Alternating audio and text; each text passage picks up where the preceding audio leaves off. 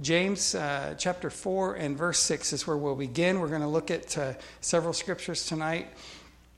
And um, I want to talk a little bit about why we worship, the value of, why we worship.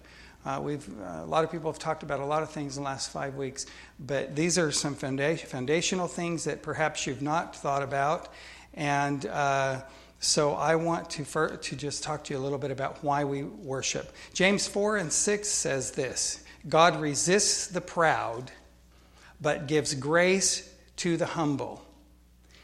Uh, it says, uh, it, it, Scripture says, Humble yourself in the sight of the Lord, and he will lift you up.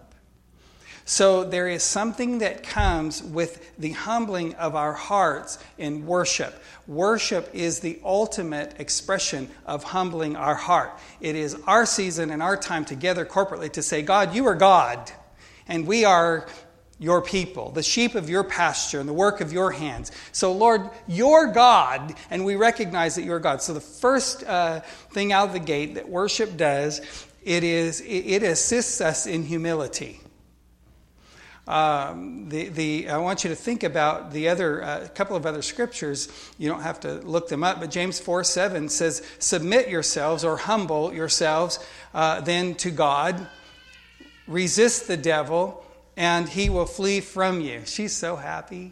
That's wonderful. You know, the Holy Spirit was never upset by a baby. I think it's wonderful. This is what families do. We raise our children to know God. They get, she gets to yell and hear and feel the presence of the Lord. And I remember sleeping under the church pew. It didn't hurt anybody. Um, but the, the word says in, 4, in James 4 7, humble yourself or submit yourself, therefore, to God. So, uh, worship is really uh, designed by God to assist us in the art and the practice of humility. And I, and I mean to use that word, the art and the practice of humility, because humility does not come natural to humans.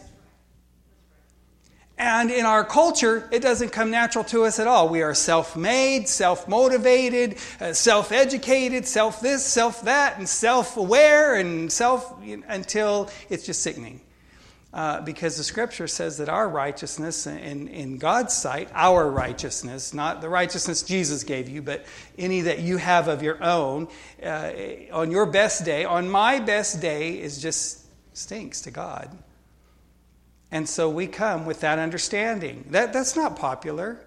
Uh, it's not popular to say in our culture, you know, outside of Jesus, you just think.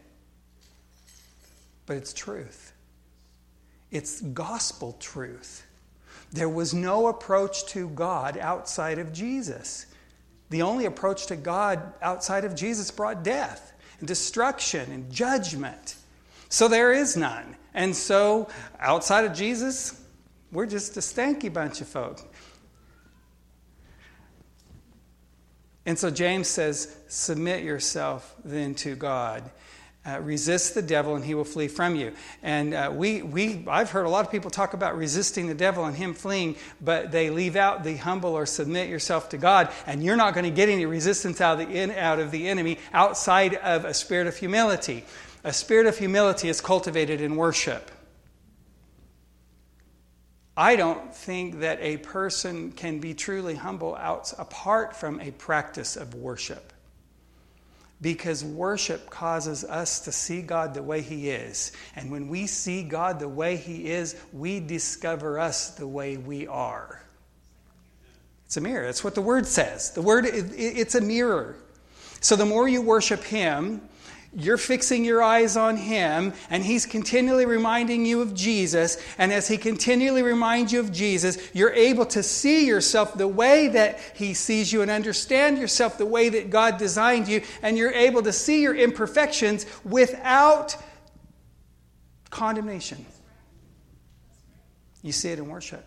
People who don't worship never truly get a picture of themselves because the only way for us to truly get a picture of ourselves is for it to be in contrast with Almighty God.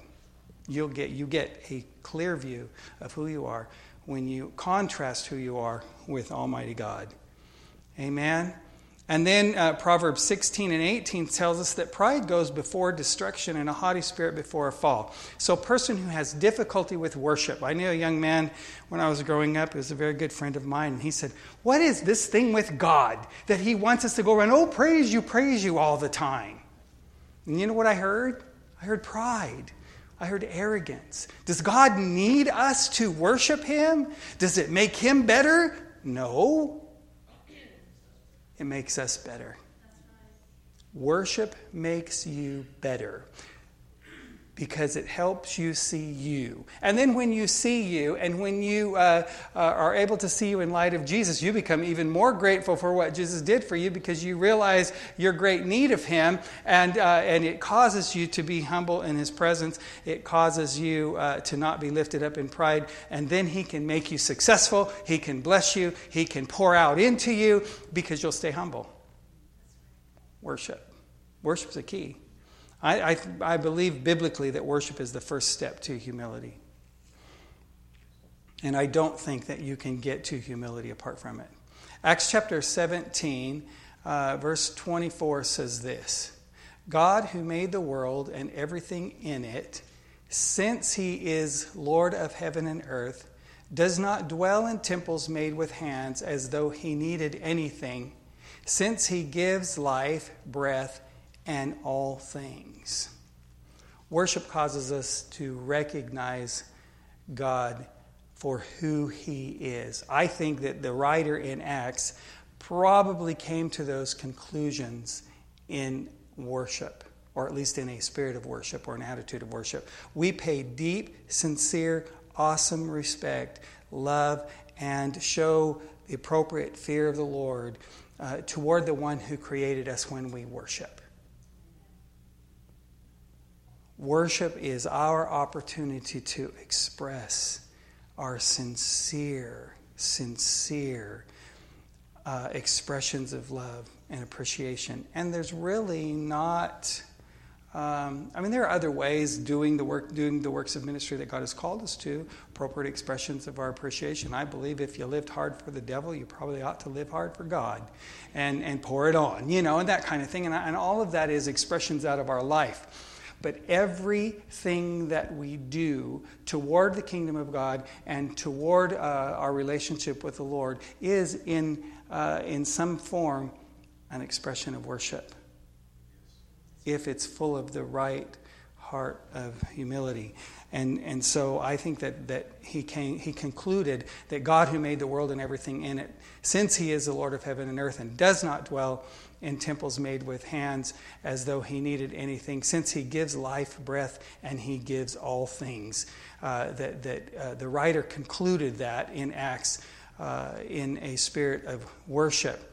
And of course, the scripture tells us, Do you not know that your body is the temple of the Lord? It's interesting to me that David wanted to build God a temple and uh, to build God a dwelling place on the earth, so to speak, because in the, con- in the concept that David had, God was in that box they were carrying around.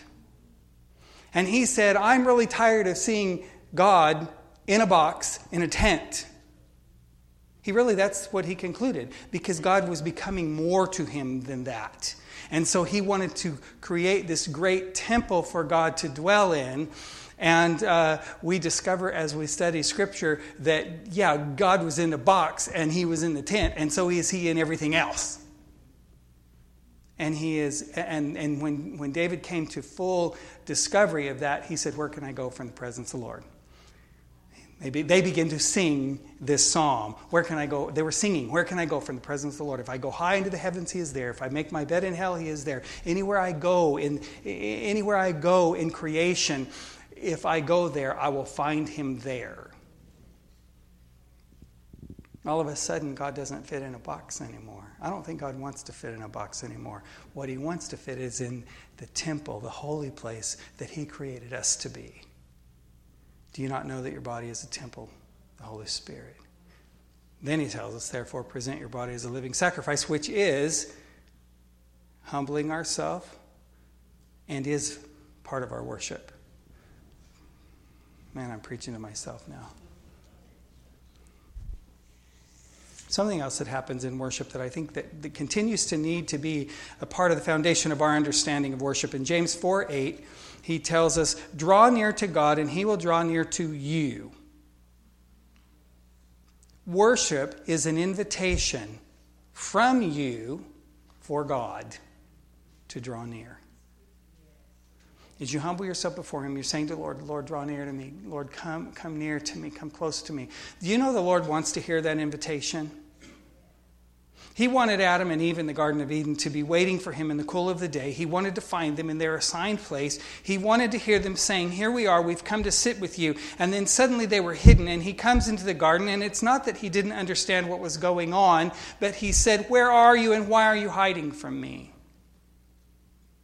Because what he was accustomed to was them waiting with an invitation come, let's sit together, let's fellowship. Let's love one another. Let's, let's interact together. So, so James said, Draw near to God and he will draw near to you. And I, I find this in a lot of people's lives, and I think that it has to do with, uh, with uh, a lot of times with us humbling our heart. I find people who go through seasons of dryness and they say, I have been so dry. Well, the Bible says, Draw near to God. Dry and distance will tell you something, and he didn't move away. I think I've heard Benjamin say that before. He didn't pull away from you. So if there's dry and if there's distance, you haven't come for a drink in a while.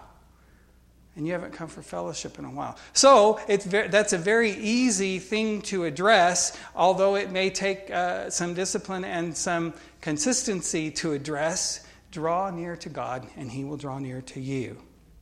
Now, listen to this worship should cause us to reflect on the majesty, the graciousness of God, contrasted to our own unworthiness. We've already said that. God does not have uh, to have our worship, but we need to worship. We need to worship. It pleases Him. So, our singing, our praying, I'm so glad worship isn't just singing or just dancing or just clapping or just standing or just the things that we do in corporate worship as you read Scripture, you find out that your life becomes an expression of worship. Our singing, our praying, our studying of His Word, our giving, our communion, they're all designed by God to bring us closer to Him and to cause us, listen to this, to think more like He thinks. We want to, we, we continually talk about uh, being led by the Spirit, hearing the voice of the Spirit, knowing the Word, and certainly balancing the Word and, and the Spirit. If you don't, if, if the Holy Spirit comes, or if you, if, if you begin to hear or receive uh, things and you believe they are from God, all you have to do is look in this book and find out if, they are, if there's a foundation under them from the Word, and if there's a foundation under them from the Word, and they're not conflicted with what God has uh, written and spoken uh, in His Word, then uh, chances are and the likelihood is that you're hearing from God. Then the scripture says the other thing that you do is you take to the council of other believers uh, and, and you submit to them and, uh, and you have conversation with them about what you're hearing. And if, if uh, the, the elders, the believers, those that over you in the Lord uh, are in agreement with you and, and see that you're hearing from God, now you can hear from God and everybody be in disagreement with you. I want to help you with that right now. It's all right. We'll find out how humble we really are when we're hearing from God and we think everybody around us doesn't think we're hearing from God. That'll check your humility really fast. but when we worship God, when we're in the Word, or, or being in the Word and praying in the Spirit or being led by the Spirit, uh, will be incomplete unless we are worshipers. Because the worship takes us to a different place in the presence of God. You have a different experience in the presence of God when you're praying than you do when you're worshiping. You have a different experience in the presence of God when you're reading His Word and, he, and, the Holy Spirit speaking to you out of His Word and teaching you out of His Word than you do when you are worshiping. You have a different experience in the presence of God when you're in a spirit of, or in an environment of intercession, deep prayer in behalf of the saints or in behalf of the nations, or, or uh, uh, an environment of warfare and prayer. You're in a different environment in the presence of God than you are when you are in worship. But I like what I think early in this series Becky said when you worship God, when you praise, you're, you're, you're thanking God and you're expressing to Him all the wonderful things He's done for you and how great God is and, and all that you see in your life, uh, that He has uh, responded to you and that He's answered your prayer and that He's met your need. And all of those things come out of you at the level of praise. When we move into worship, we begin to see God maybe differently than we've ever seen him before. We begin to experience him uh, in a new place. Worship causes there to come an interaction between you and God. When you move to worship, there's an interaction where God is revealing himself to you. And when we can, now listen, that's a different environment than intercession. That's a different environment than prayer and praise. That's a different environment than uh, studying the Word. Worship takes you to a place where God can reveal himself to you. And I have yet for God to reveal himself to me uh, that I didn't see something I've never seen before. And I've walked with God all of my life. And there's yet so much of him that he has yet to reveal the deep things of God. I'm telling you, it's exciting because there's never a time when there's not a new facet of insight and understanding that can be discovered in Him. And the greatest way to do that, if the Word is in us and the Spirit is present there, no matter how new we are in the things of the Lord or how long we've walked with Him, there's a great expression of new facets of who He is. I'm reminded, I'll tell you guys this little story and then we'll go on here. There was a, a man who had uh, been to seminary. I may have told this before, and if I have, please forgive me. It's happening now, okay? Um, at least my wife tells me it is.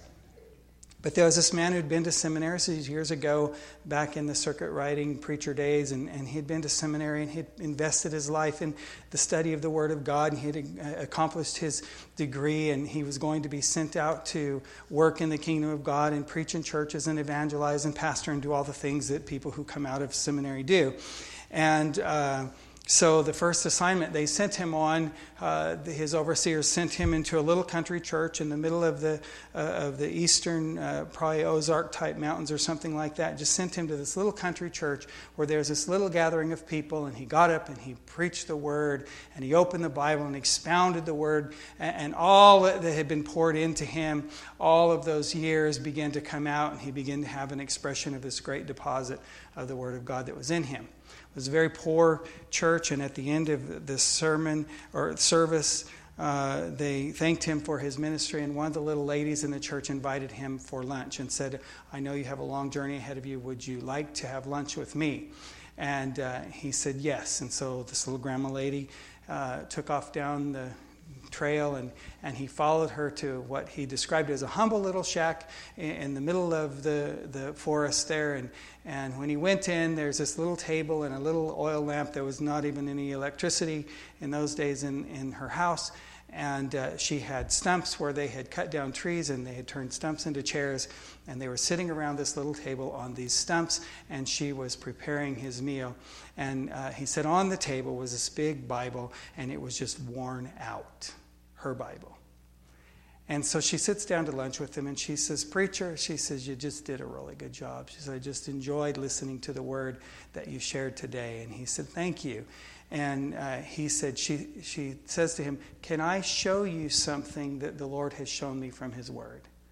And he said, Yes, I'd be delighted. He said that's what he said to her. But he said what he was thinking was, Lady, I've been in seminary I have read that Bible from cover to cover. I've taken every test imaginable. What possibly could you? He's thinking she probably didn't even get to sixth or eighth grade. What could you possibly show me? But he said, I just said it sure, I'd be delighted. And he said, she opened her Bible and she read a scripture and she began to expound the word to him and, thing, and, and reveal mysteries that he had never known. And he sat there with tears running down his face. And he said he was humbled in the presence of the Lord as he realized that it is the Holy Spirit who is our teacher. And for all of his book learning and all of his effort and all of it, truly genuine heart toward the Lord, uh, did not make up for the years that she had spent sitting in that little cabin under the light of that oil lamp, wearing out that Bible and worshiping God. And he founded, he founded discovery in the secret place. And, and I hope that worship will take you to the secret place. Help you to think more like God thinks. A couple more scriptures tonight. Philippians 2 5 said, Let this mind be in you, which was in Christ. It's always been a question uh, in the minds of people how do we take on the mind of Christ? Let this mind be in you, which was also in Christ Jesus. Romans 12, 2 says, And do not be conformed to this world, but be transformed by the renewing of your mind. And I just submit to you that our worship not only honors and magnifies God, but it also uh, for our, it's also for our own edification and strength. When I walk in here, I'm, I'm, carrying the baby up and down the aisle, and, and we're just worshiping God together, and, and, and all of that is going on. Something is going, something begins to stir. It doesn't take very long either. It doesn't take two songs to get me there.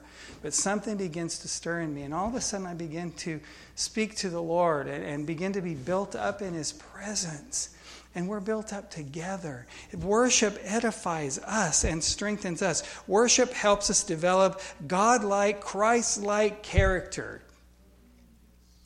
Do you, do you have the experience? Gonna, let's talk about character for a minute. Do you have the experience when you're in worship where it sounds like the enemy's coming and saying, You don't deserve to be here? And he starts reminding you of every little thing you've ever done, or every, or that uh, you got mad at work the other day and said things you shouldn't have said, or you snapped at somebody at, uh, in your workplace, or whatever. He begins to just point out the flesh that is in you. I used to think that that was the enemy because he wants to, because the enemy does want to keep us out of worship. But the enemy is not omnipresent. The devil cannot be everywhere at one time. So he can't be up whispering in my ear and whispering in yours at the same time. So what's exact what is going on there? I think as the closer we get to God, the more aware we are of our own imperfections. I don't think that it should if if your if your mind is not renewed, those thoughts will come with condemnation. If your mind is renewed through the Word of God and you understand that there is therefore now no condemnation to those who are in Christ Jesus, you'll say, Thank you, Lord, for making me aware of that. Let's just scrub up right now so I can get on in right? So, those thoughts that are produced, worship will produce self awareness, will produce uh, uh, the thought processes of, I'm not really worthy to go here outside of Jesus. And begin to, and, and when we're worshiping God, there may be times when you become aware of your own imperfections. Instead of thinking that that's the devil trying to keep you out of the presence of God, just take that as, oh, here's a place where I can humble myself before the Lord and I can say, Lord, just make sure that's all right. Let's whoop up on that devil in this area. Let's whip up on that stronghold and break that down. I tear that down in the name of Jesus. I've learned to just say, okay, Lord, are you, are you making me aware of, uh, of a place where there's an idol in my heart or a stronghold in me? Let's just tear it down right now and worship. Do you know that worship will go to a new level if we'll just pray that way? So we let this the, the mind of Christ be in us, and God begins to de- develop God-like, Christ-like character. It's it's a true fact. We become like those we admire. You ever seen anybody? Uh, well, they say that, that when somebody begins to mirror you if, you, if you have a little bit of an accent someone gets around you and all of a sudden you notice they're picking up your accent or something like that, they're mirroring you, they're admiring you. It's probably subconscious. They may not even realize it, but they're admiring you. They become more like you. I'm really bad about it. If, if I'm back east and I'm among all those southerners and they start talking, and before you know it, I'm saying, Y'all come. Y'all call us now. I, I, it just happens. It's a kind of a natural thing that happens. Worship God because you become like those you admire. As you admire Him, you just become more like Him. As you become more like Him, you just see more of Him and you admire Him more. And you become more like Him. It's a vicious cycle and it's wonderful. So we become like those we admire and worship. And when we worship God, we tend to value what God values and gradually take on the characteristics and the qualities of the God who created us. Never to his level, but we tend to take on his characteristics. I think having a life of worship, Benjamin, you could probably attest to this even more so than I, because you've been a leader of worship. But a life of worship has helped me raise my kids because the more that I see of God and the more that I take on His character and the more that His characteristics are deposited in me, the, the easier it is to make decisions because when you value what God values, then there's things you just won't let in your house.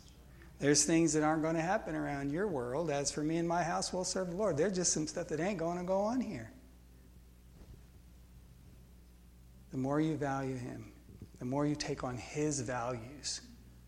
You'll spend your money differently. You'll treat your money differently. You'll treat your uh, possessions very differently. I used to hang on to stuff forever. Now I get rid of stuff, and three months later, I wish I had it. But I realize it all belongs to the Lord. If, if I've got something that's sitting there and I can't use it, and or if I, even sometimes when I've got things I can use, and I hear, you know, I have. Uh, I was at a seminar a few weeks back. I can't wait till Christmas Eve because. Uh, my nephew will be over. I was at a seminar uh, training event in Southern California a few weeks back, months back, and I went to the table and I bought a book and a Bible, and I had no understanding why I was buying. I was just buying. I says, I want to see what this guy's made of. And I began to buy materials that probably didn't really interest me looking back. But I had this desire to buy them. And when I bought them and paid for them, I heard the Lord say, That's for your nephew. I want you to give them to him. And they've been laying on my nightstand. I've been praying, Lord, when I give these to him, cause him to eat them and cause him to desire the learning that is in there for him, the things that you want to reveal to him.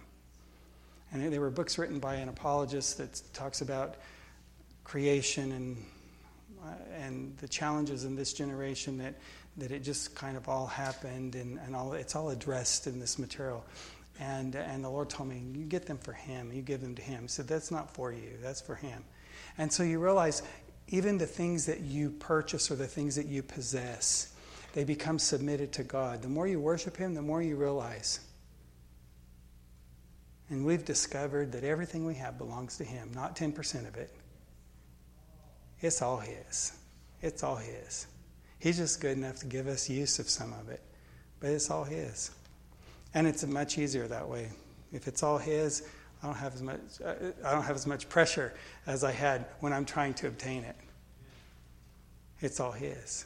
It's all His. Cast your care on the Lord. I like that, Roger. You always say that. So we renew our mind as we study and meditate on God and as we worship Him. Your mind is renewed in worship.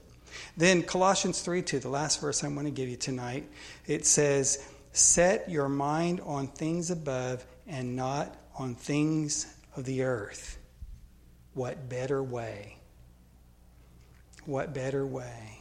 When we worship God, we develop traits such as forgiveness, tenderness, justice, righteousness, purity, kindness, and love. All of this is preparing us for eternal life in heaven. Everything that you're doing here is preparing you for eternity. I had, I had a great discovery in that when, when my dad passed. And when he stepped into the presence of God with such an excitement about what his future held. I'd never been at the, at the bed of someone who was dying who was talking to me about what the future held for them. So excited to go. I wanted to lay hands on him, raise him up. You couldn't have got him back here to, for anything. Nothing in this world would have brought him back here because he was talking about what God had for him over there. He, he had turned his attention. And all of a sudden, I began to study and I began to dig and I began to try to discover what created that in him. And I began to realize that God sent us here as preparation time. My daddy used to say when I was a little boy, Don't you think? You, hear them sing, uh, they're going to sit down by the river and all that kind of stuff. He said, Don't you think you're going to be sitting down at the Jordan River just dangling your feet in the river and, and, the angels are going to be flying around? You're going to be singing la di da. Don't you think that you have an assignment? You have an eternal assignment. He said, You be faithful over a few things, I'll make you ruler over many. Do you think that if you're faithful over a few things, it's going to make you ruler over many things here in the earth? He said Abraham died not yet having received the promise. But see, God doesn't look at he doesn't he doesn't make you a promise, and then and then when you die and they put you in the grave, they go, "Whoa, that that was the strangest thing. Got that big old prophecy about all they were going to accomplish, and now they're dead." Well, in God, that didn't change anything. Just because you laid that body, He wasn't talking to that body anyway. He was talking to the Spirit that was in you, who was making great and precious promises. His promises are eternal. Eternal. So if He makes you a promise and you go to your grave with that promise, harbor it in your heart, and know that in that great getting that morning, woohoo, promise is going to be fulfilled. Worship will renew your mind and give you eternal perspective. You know, uh, Jesus said that. Uh, or the word says that in Christ we are seated together with him in heavenly places. I used to think that was spiritual, and you had your carnal stuff over here and your spiritual stuff over there. And I discovered in worship, we're seated with him in heavenly places. We're there. We're there. We're there. And how I know that's true? Go in the Old Testament. When the uh, prophet was surrounded by the enemy, and his little assistant was freaking out. Oh my God, we're surrounded. They're going to destroy us. The prophet reaches over like a good old boy and puts his hand on the guy's head and says, Lord, open his eyes so he can see what's really going on here. And all of a sudden, his eyes are open, and he's screaming that the armies of the Lord are far greater than those that are gathered around him. What God allowed him to do was simultaneously see within the dimensions. We're seated with Christ in heavenly places. If your eyes could be open, that seat in heavenly places is far more real than the building you're sitting in. When God says this is all temporary, it's because that's all permanent. We're seated with Him in heavenly places. When we worship, above all else, let's get an eternal perspective. Things that come our way in this life will not be nearly so, so devastating if we will think with eternal perspective. Worship will help you get there. Amen? Let's pray. Father, we thank you for what we've heard in the last five weeks of study together and of worship together. We thank you. We've taken a little longer time each night for worship, and, and we've experienced worship a little differently. And Father, I pray that the word that we have received that our hearts were cultivated for it in the, in the spirit of worship, presence of worship. So, would you take us to the circumstance that, that, that would you cause us to arrive at the circumstance that we realize that our worship is far greater than our corporate experience? Our worship uh, is in our personal experience, our, our experience at home in the prayer closet. Our worship is in our giving, our worship is in our Bible study, our worship is in our prayer time, our worship is in, in every aspect of what we do that is kingdom driven would you cause us to be renewed in our mind? And would you cause us to begin to take on eternal perspective? Eternal perspective.